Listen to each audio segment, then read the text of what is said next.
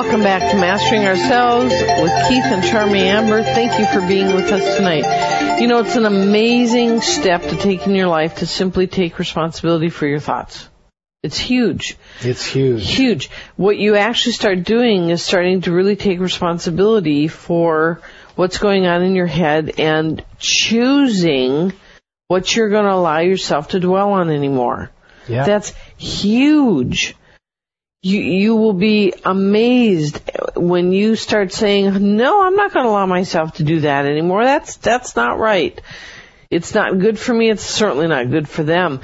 You know, we've said before how when you, when you're rumbling around in your head, I hate them, I'm still angry at them, I'm still whatever, I'm jealous, I'm envious, I'm whatever, that you're actually sending those thoughts, vibes out to the people that you're sending them to. People don't realize how true that is.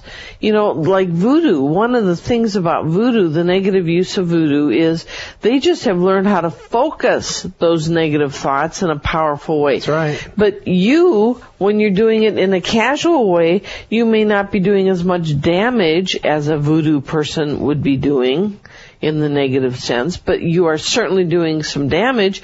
Keith and I certainly know when people are in our space having thoughts, you can feel them rumbling around in your head. All the time. All the time. We look at each other and go, this person's thinking that and this person's doing that. That's right. It seems to always because it's it's running through it's running through the psychic airwaves. Mm-hmm. So when you start taking responsibility for what you're thinking, it's it's such a huge step in your raising your vibration and improving who you are as a spiritual being. So you, you really couldn't say much more about um, spiritual lifestyle or being on the spiritual path than being responsible for your thoughts, actions, beliefs, and karma.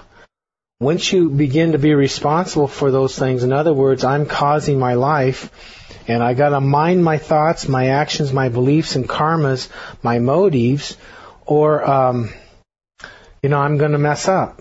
You know, I'm to create a mess for myself. And that's the truth.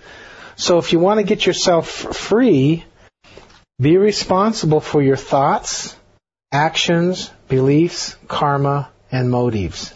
And you can get yourself free to where what goes around is coming back to you is not slapping you up anymore. It's a pretty nice place you made I've for been slapped up plenty, I'll tell you. Uh, by the way, tomorrow we're going to talk about karma in, Reincarnation. in karma and the reincarnation. biblical proof of reincarnation. How do how do you like that? Yeah, it'll be a very interesting show for two hours. We're going to cover that and any calls that might want to come in. And we want to challenge anybody out there who has blind faith.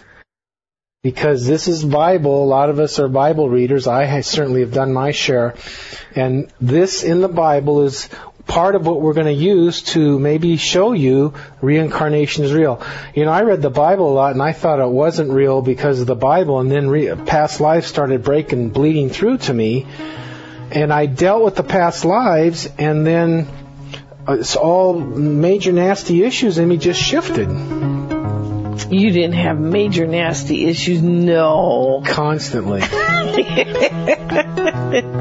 know, The there's a, truth is now there's a practice. You know, Charmy and I follow this path. It's called uh, Karma Yoga. We didn't know we've been following it, but here's the path. It's a path to God through non-attached action uh, and service, by selfless service, by giving the fruits of your actions to God or to life, and by seeing God as the sole doer.